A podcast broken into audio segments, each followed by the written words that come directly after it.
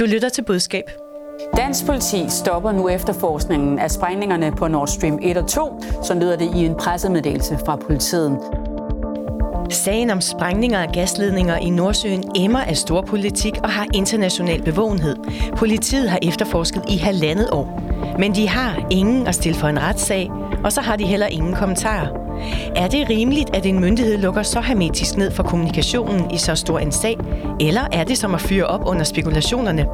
Velkommen til Budskab, Fagbladet Journalistens podcast om kommunikation, hvor vi også skal tale om tips, der måske bliver solgt lidt for meget i børnehøjde. Mit navn er Marie Nyhus, og jeg er som altid i selskab med to erfarne kommunikationsrådgivere.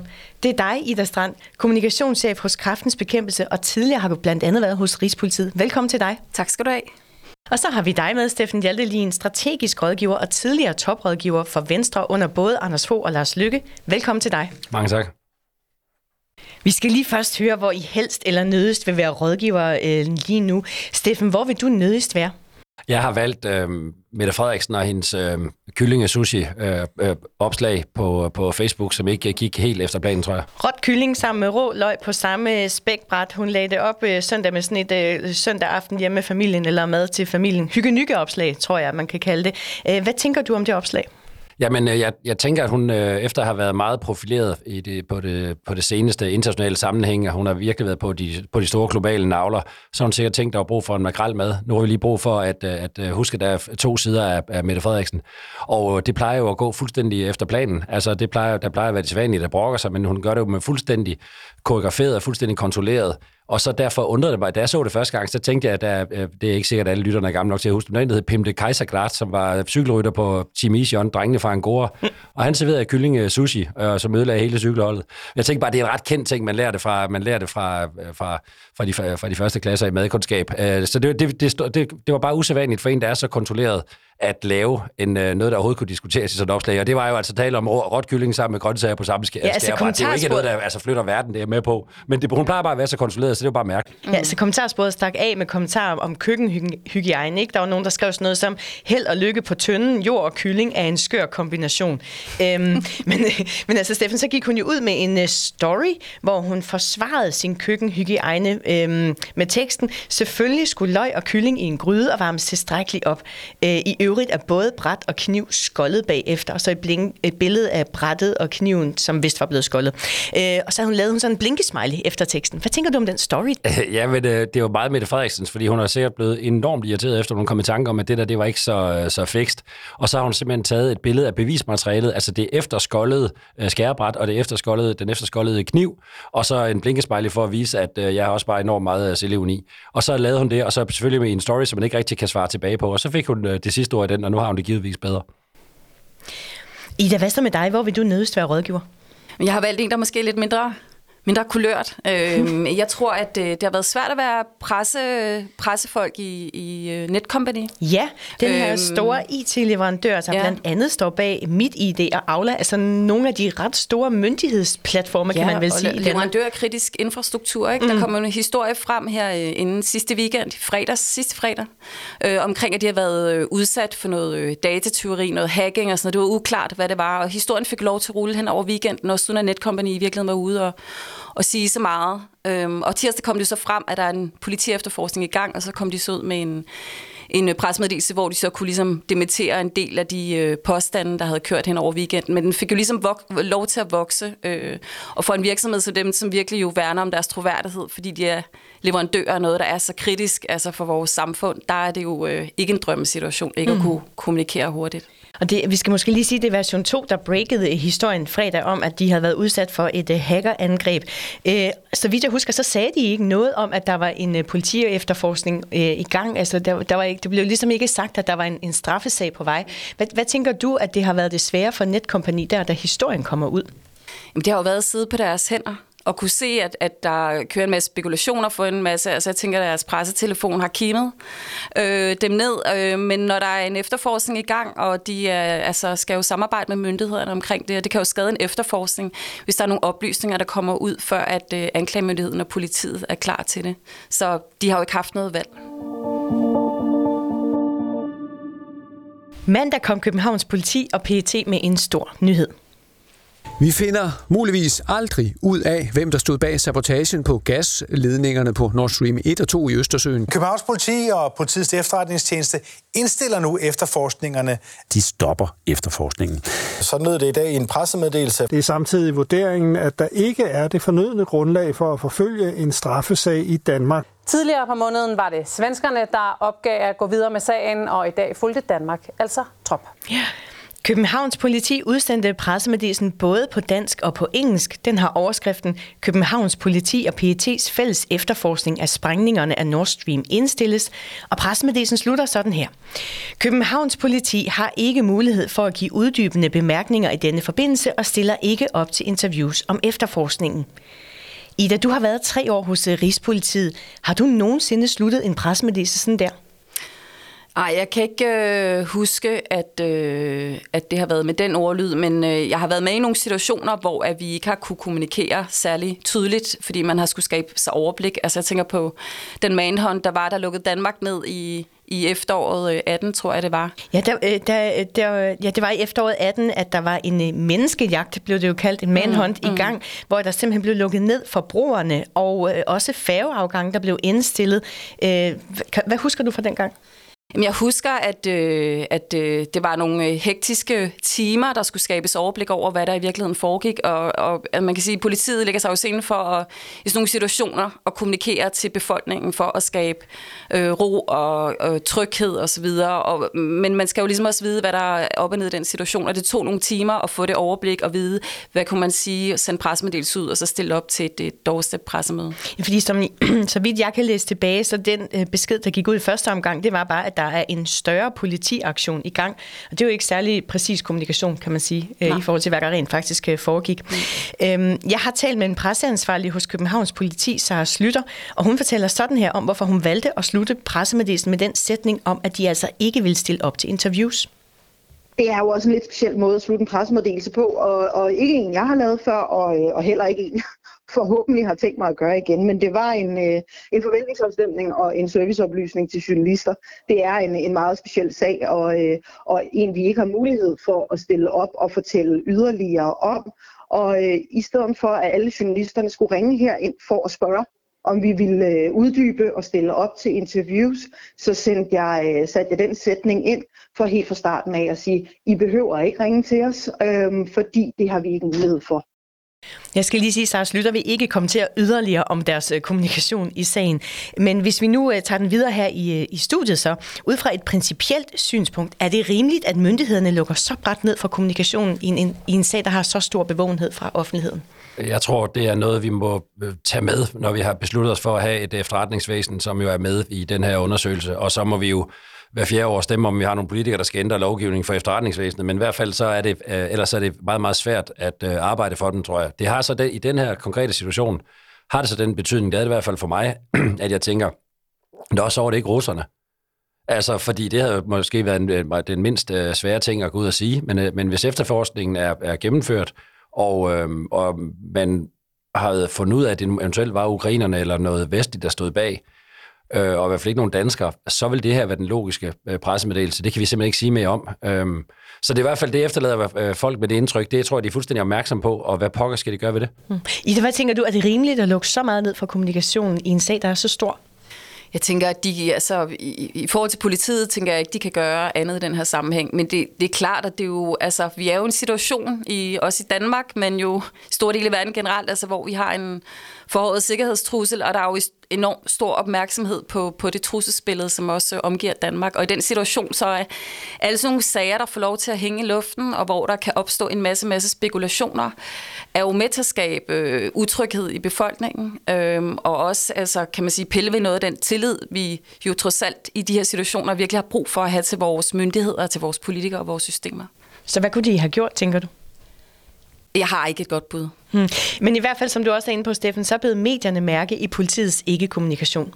Hverken Københavns politi eller PET ønsker at stille op til interviewer uddybe. Og stiller ikke op til interviews om efterforskningen. De vil ikke kommentere det. Det eneste, vi kan gøre, er selvfølgelig at spekulere, og det vil vi helst ikke. Og dermed har de jo åbnet en ladeport for spekulationer.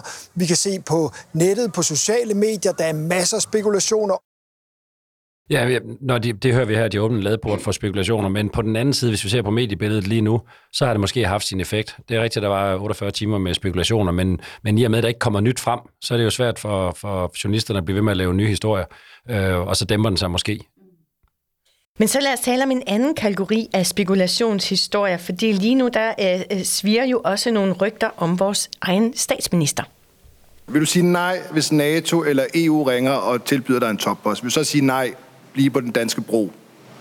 Ja, det vil jeg. Ja, der er hun jo ude, der er hun jo ude. I hvert fald den ene halvdel er i hvert fald gratis, fordi øh, det, var, det, hun har været i spil til tidligere, har været NATO-toppost.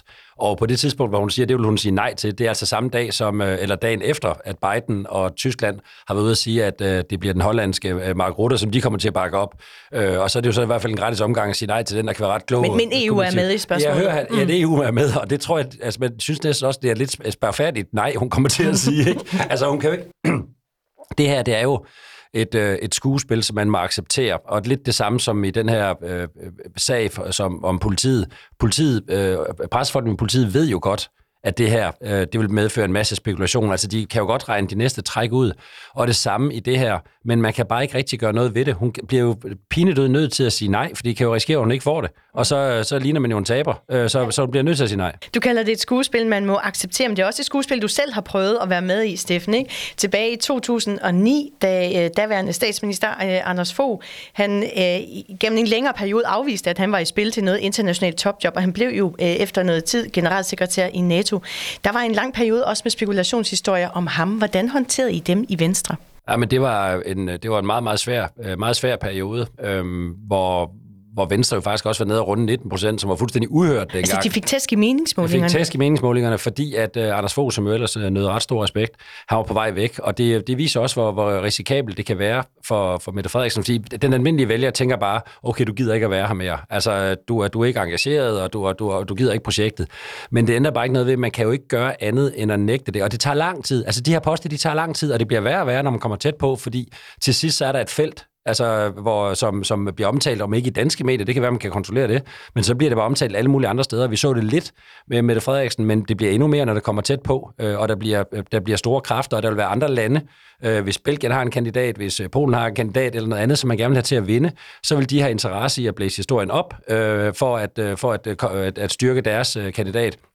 Så du er ikke herover det, og derfor jeg siger, at det er et skuespil, man accepterer, Øhm, og det var ikke noget, der var en stor glæde for Anders Fogh, at, øh, at, at, at være i den situation. Men fordi, hvordan håndterede I det? Hvad gjorde jamen, I? Jamen, vi kunne, altså, den, lige den del kunne vi ikke. Vi havde en, vi havde en, en taskforce, der var nedsat for at, øh, for at, øhm, at håndtere den daglige kommunikation, og så øh, øh, havde vi jo en stor opgave derudover i at, øh, at gøre klar til øh, Lars Løkke. Hvordan er det, vi får øh, danskerne vendet til, at øh, Lars Løkke skal være statsminister lige om lidt.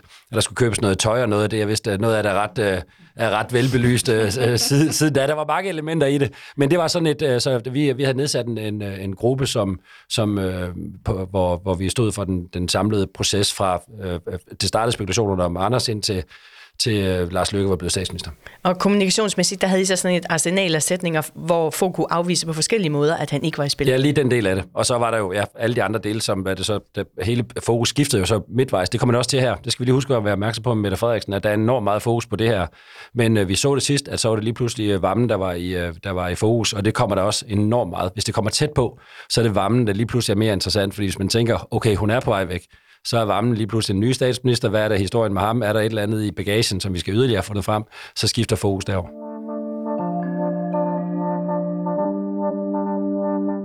Du lytter til Budskab, Fagblad Journalistens podcast om kommunikation. Skriv endelig til os, hvis du har et spørgsmål til budskabseksperter, eller måske et dilemma fra dit kommunikationsjob. Skriv til budskab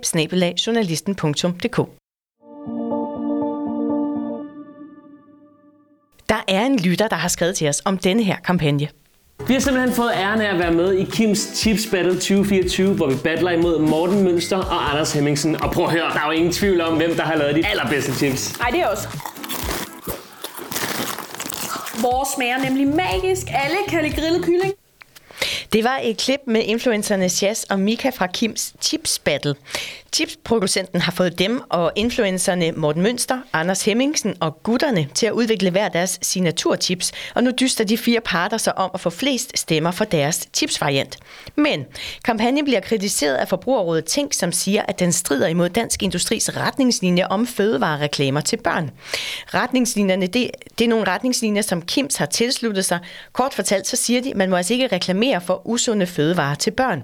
Ifølge Forbrugerrådet, så henvender flere af influencerne i kampagnen, Chas og Mika og Morten Mønster, så til børn. Ida, kraftens bekæmpelse har været ude og bakke op om Forbrugerrådets kritik, så du får ikke lov at kommentere her. Men Steffen, har Forbrugerrådet en pointe? Ja, det, det, det synes jeg, jeg har til en vis grad i, i den her. Øh, da jeg fik den her opgave af at sætte mig ind i det her, så det første, jeg gjorde, det var at tale med min 18-årige søn, Alexander, og så sagde jeg, Chas og Mika og Morten Mønster, er det til børn eller unge? Come on, det er børn, siger han. Altså, fordi han har selv, han har selv været fuldt i overvis, så det er jo, man skal jo spørge, spørge, spørge, spørge målgruppen. Det er ikke, det er ikke øh, nogen øh, øh, juridisk øh, ved det, gældende, gældende lægemand, vi har fat, med, vi har fat i her. Men, men øh, jeg vil sige, at øh, når man er inde og se, jeg har været inde og se på deres, øh, deres profiler, og, øh, og, og Morten Mønster har også selv ude at sige, at det var 7-15-årige, der var hans. Så det, kan, det, var, det er nogle svære... Han har også været ude at sige, at det var en upræcis formulering, og den er ændret nu. Ja, det er klart. Ja. Men han har også først ude at sige, at det var 7-15-årige, der var hans målgruppe, og det fandt han så senere ud af, at det var upræcis, fordi det var nok øh, nogen, der var 15 år plus. Øhm, ja, så det har været... Så, men, men det er jo gået over. Det viser jo lidt, hvor, hvor tilfældigt det her er, fordi sidste år, så gik en tilsvarende kampagne øh, nærmest øh, under radaren, men den her gang, så har det så været er den så blevet taget op af forbrugerrådet, øh, og, øhm, og så har der så åbenbart været plads i medierne til, at den skulle have. Øhm, og så har, har, er det så blevet kæmpe, kæmpe, kæmpe, kæmpe stor den her gang. Det er blevet en mediesag, øh, og det, det kunne man også høre øh, i P1 morgen, hvor Kims var ude og forsvare deres kampagne. Her er det deres kommunikationschef Kim E. Møller.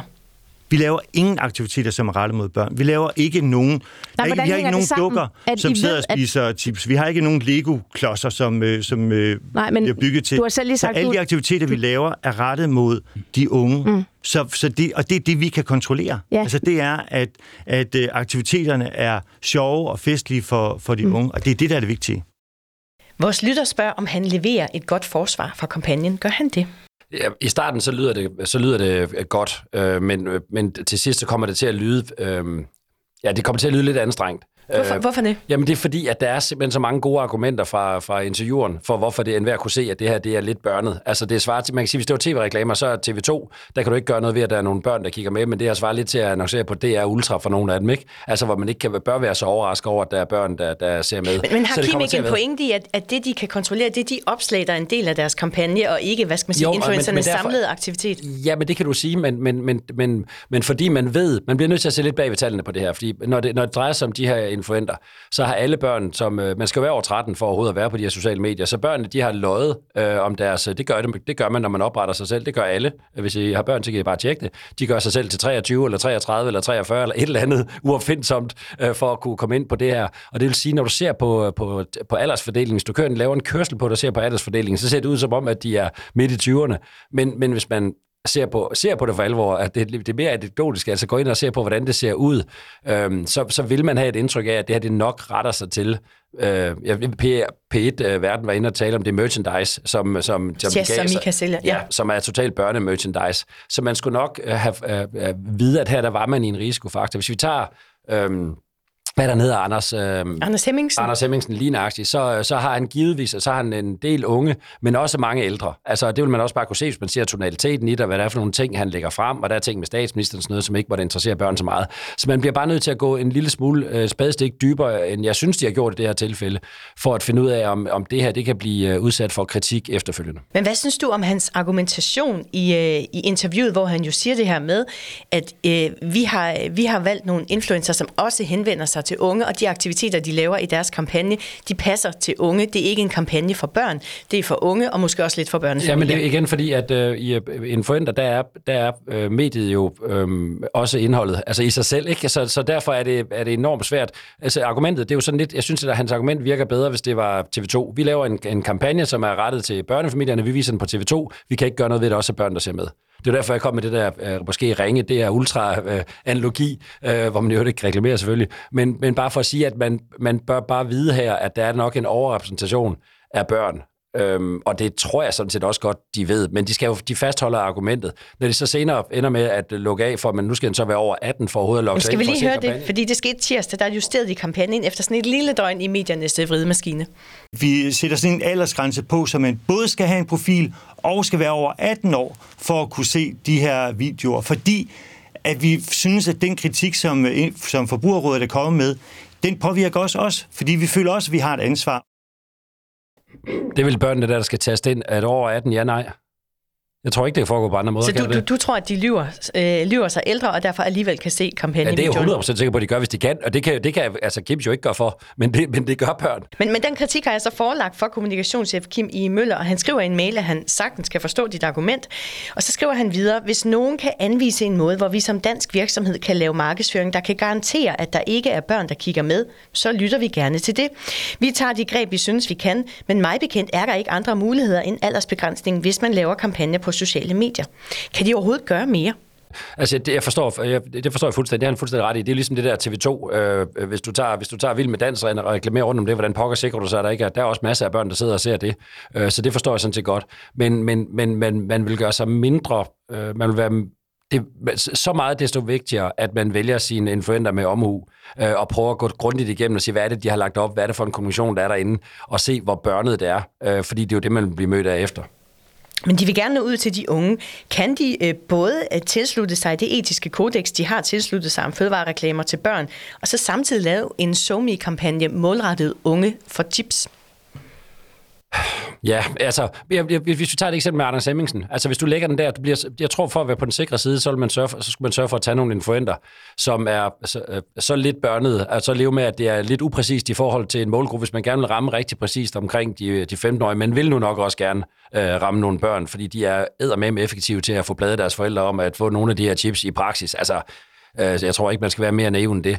Men hvis man gerne øh, sikrer, at man er, mere fri af de angreber, den efterfølgende debat, som jo ikke er sjov, og som kommer til at afskrække alle mulige andre for at bare gå i nærheden af det her, øhm, så tror jeg, at man skal tage nogen, som, som ser lidt mere øh, voksen ud, med risiko for, at de ikke har lige så godt fat i børnene. Så de har valgt de forkerte influenter? Ja, de har valgt de effektive influenter, og det har bare vist sig at være lidt for effektivt. Ida, I bruger jo også influencer hos kraftens bekæmpelse.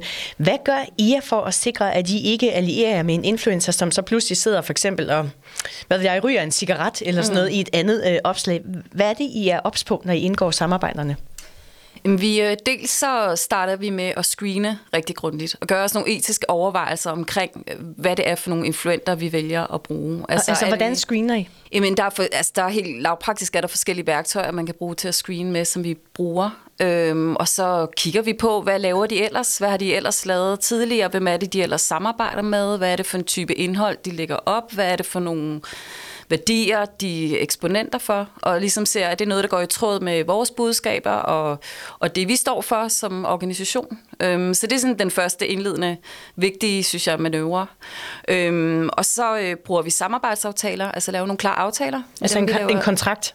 Ja, en, en form for kontrakt, altså, hvor vi ligesom øh, kan lave noget, man kan bruge tro- og loverklæringer, man kan gøre forskellige ting, hvor man ligesom siger, hvad er vores forventninger til et samarbejde, øh, og, og gensidigt forpligtet. Ikke? Øhm, og så øh, har vi valgt også at deklarere de samarbejder, vi har, eller bede influenterne om at gøre det, altså når de laver noget for os. Også selvom det ikke er kommercielt, så det vil sige, vi, det skal man jo følge markedsføringslovgivningen, hvis der er noget kommercielt, øh, reklame osv., men, men når det er, kan man sige, oplysning, budskaber, altså for eksempel i forbindelse med vores HPV-kampagne, så er vi jo egentlig ikke forpligtet til det, men det, det vælger vi at gøre, altså for at der er sådan helt tydelig transparens, og der ikke kan, kan være nogen, der kan være i tvivl om, øhm, at vi har et, et samarbejde. Det er også selvom det nogle gange er samarbejder, vi ikke betaler for. Mm.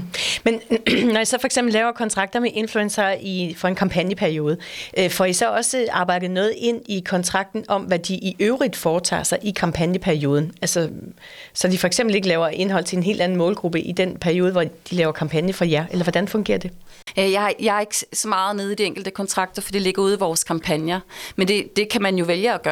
Altså, men jeg, jeg tror også, i virkeligheden så bygger det jo også, der er jo også en eller anden form for gensidig tillid. Altså, vi vil også meget gerne have nogle gode samarbejder med de influenter, vi vælger, og særligt dem, vi vælger at have nogle længerevarende kampagnesamarbejder med. Så det er jo, øh, dels kan man selvfølgelig skrive sådan nogle ting, men vi vil jo lige så gerne kan man sige, basere det på noget, øh, noget tillid og et, et, et, altså et godt samarbejde. De er overraskende professionelle. Altså, det kan man jo godt nogle gange tage fejl af, fordi deres indhold kan være pjattet mm. og fjollet, men, mm. men det, her, det, er jo, det er jo dygtige forretningsfolk, som ikke er interesseret i at mm. ødelægge et forhold og en, en tillid for en kunde. Ja.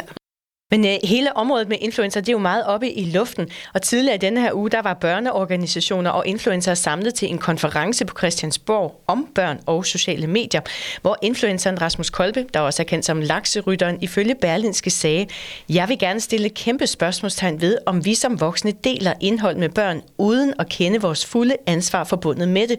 Og så efterlyste han en strammere lovgivning. Hvad mener I er den rigtige vej at gå? Er der brug for mere lovgivning, eller skal skal vi snarere den vej, som øh, Kims øh, jo lidt er gået med det her kodex om, øh, om øh, etiske retningslinjer for fødevarereklamer for børn. Hvad er den bedste vej at gå for at finde en god vej i at bruge influencer på en god måde? Altså lovgivningen har, vil man, man intuitivt sige, det er rigtig godt med noget lovgivning, der beskytter vores børn. Men lovgivningen er jo kun effektiv, hvis man rent faktisk kan dømme efter den. Og det her, det bliver enormt svært, fordi at, øh, at vi ved, at der er øh, en million børn øh, under, eller 500.000 børn under 13 i Danmark, som øh, selv har skrevet de over. Og hvordan pokker er det, man, hvordan pokker forholder man sig til det, øh, når, når det bare bliver, bliver snydt ud på børneværelserne? Og det kan man jo ikke gøre Kim eller nogen andre ansvarlig for. Øh, så jeg tror måske, at øh, noget af det mest effektive i praksis, fordi så vil man så få noget fra, noget, øh, folk bliver, blive frifundet, og det er jo ikke særlig effektivt i praksis. Måske er det sådan noget kodex her, der er effektivt i praksis, fordi vi ser, at i den pågældende situation, Kim har skrevet under på det, man kan se, at de får en tur i, øh, rundt i møllen.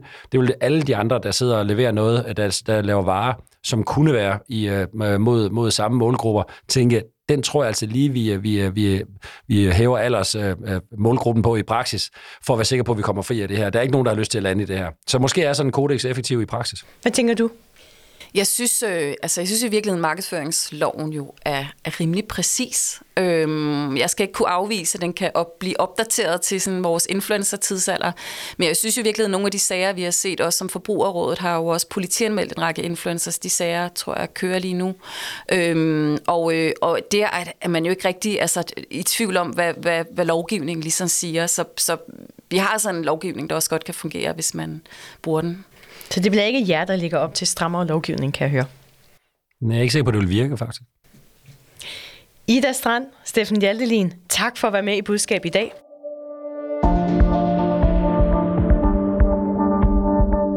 Så nåede vi til vejs ende i denne uges udgave af Budskab, som er Fagbladet Journalistens podcast om kommunikation. Mit navn er Marie Nyhus. Jeg er redaktør og vært på Budskab. Rakkerpak Production står for lyd og teknik. Tak til Katrine Rosenqvist for at hjælpe i studiet i dag. Du hører klip fra DR, TV2, TV2 News, P1, Radio 4, TV2 Bornholm og Jazz og Mika på YouTube. Skriv endelig, hvis du har input eller idéer. Skriv til budskab hvis du kan lide at lytte til budskab, så giv meget gerne podcasten en anbefaling eller fortæl om den til en ven. Tak fordi du lyttede med.